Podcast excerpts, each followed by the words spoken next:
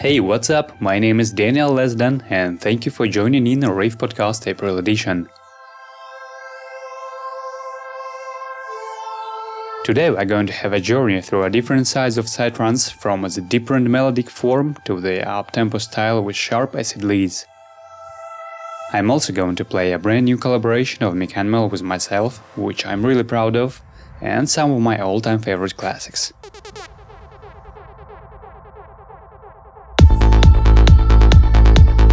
And at the second half of the show, we have an amazing producer who I've been watching closely for the last 5 years or so, and I'm actually surprised that we haven't had him before. Please welcome to Mindwave at the second hour, his production is absolutely brilliant. Well, now let's get straight into music.